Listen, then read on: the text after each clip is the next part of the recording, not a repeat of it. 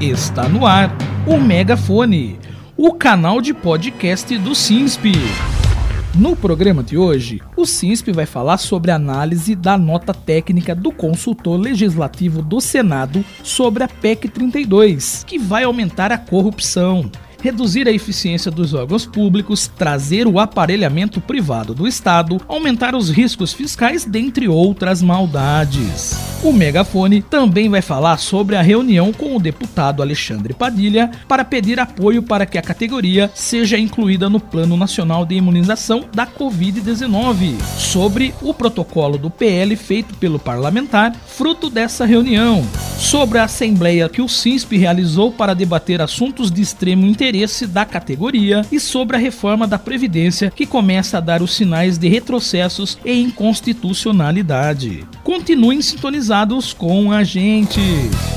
A Consultoria Legislativa do Senado divulgou uma nota técnica analisando a PEC 32, que trata sobre a reforma administrativa que está na Comissão de Constituição, Justiça e de Cidadania da Câmara dos Deputados. O documento assinado pelo consultor legislativo para assessoramento de orçamentos Vinícius Leopoldino do Amaral reafirma o que o CISP e as centrais sindicais denunciaram na época em que ela foi apresentada pelo governo Bolsonaro, que iria aumentar a corrupção, reduzir a eficiência dos órgãos públicos, aparelhar o Estado para interesses privados, aumentar os riscos fiscais, dentre outras maldades. Segundo a nota técnica, o primeiro impacto fiscal e que causa extrema preocupação no consultor legislativo é o aumento da corrupção na administração pública, dada por duas alterações que a PEC 32 promove. A primeira é a eliminação de atuais restrições existentes na ocupação de cargos por comissões e funções de confiança, e a segunda é a abertura para novas possibilidades de contratos de gestão. O documento analisa que, ao eliminar as restrições no que se refere à ocupação de cargos por comissões e funções de confiança, abrirá espaço para que eles sejam ocupados por qualquer pessoa sem vínculo com a administração pública, sendo substituído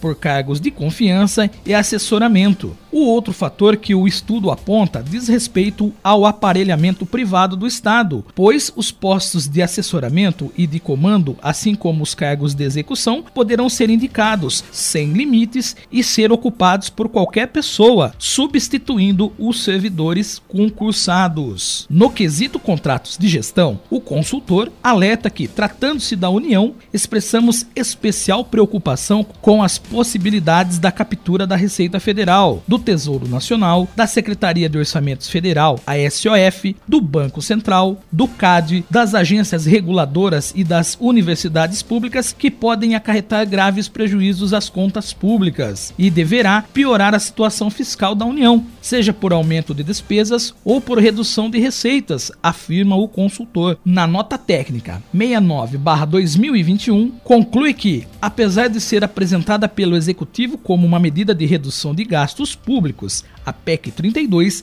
apresenta diversos efeitos como impactos fiscais adversos. Por sua vez, os efeitos previstos de redução de despesas são limitados, especialmente no caso da União, destaca o documento.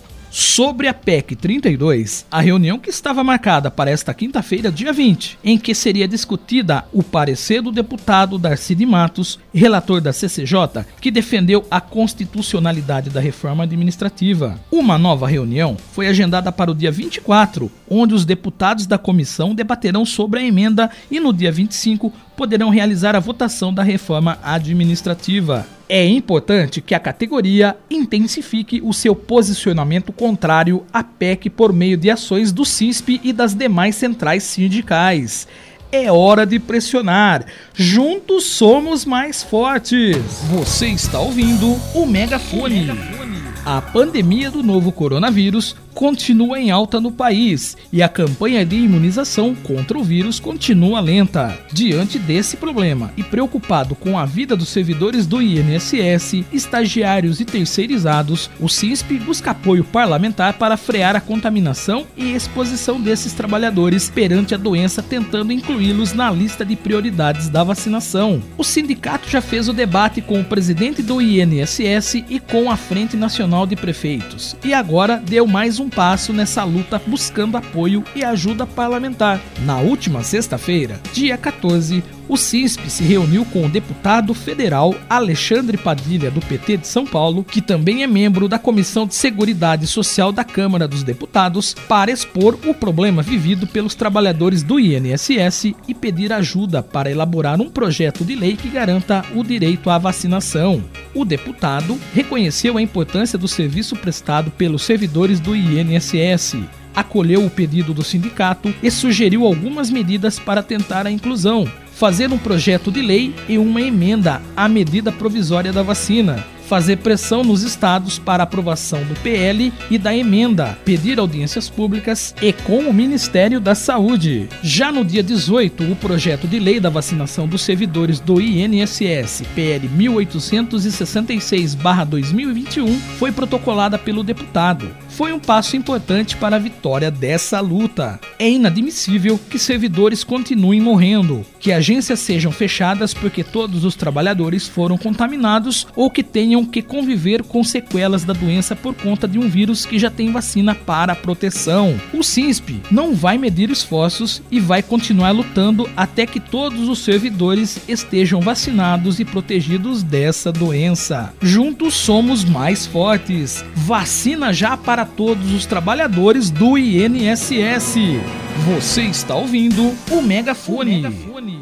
A reforma da Previdência, que entrou em vigor após a publicação da emenda constitucional número 103/2019 no Diário Oficial da União, no final de 2019, começa a dar os seus sinais de retrocessos e inconstitucionalidade conforme o CISP. As entidades sindicais e alguns especialistas contrários a ela anteciparam a época dos debates sobre o tema. Ao alterar o sistema de previdência social e estabelecer regras de transição para os trabalhadores do regime geral da previdência social e do regime regime próprio da Previdência Social. A EC 103/2019 suprime direitos previdenciários que garantem a proteção social do cidadão, protegido pela Constituição Federal de 1988.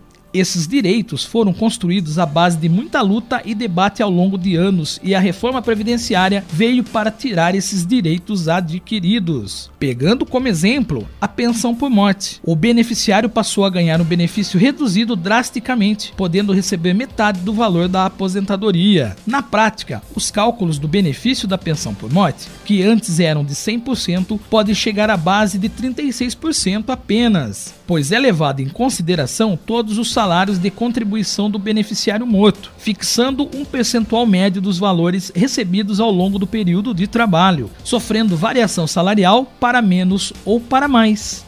A inconstitucionalidade dessa emenda chegou a ser declarada por unanimidade em sessão realizada pela turma recursal dos Juizados Especiais Federais da Justiça Federal em Sergipe, no regramento da pensão por morte. O caso referido trata-se de uma sentença que foi recorrida que julgou improcedente um pedido de concessão de pensão por morte, em razão de não ter sido reconhecida a qualidade de dependente com o falecido nas condições de companheira.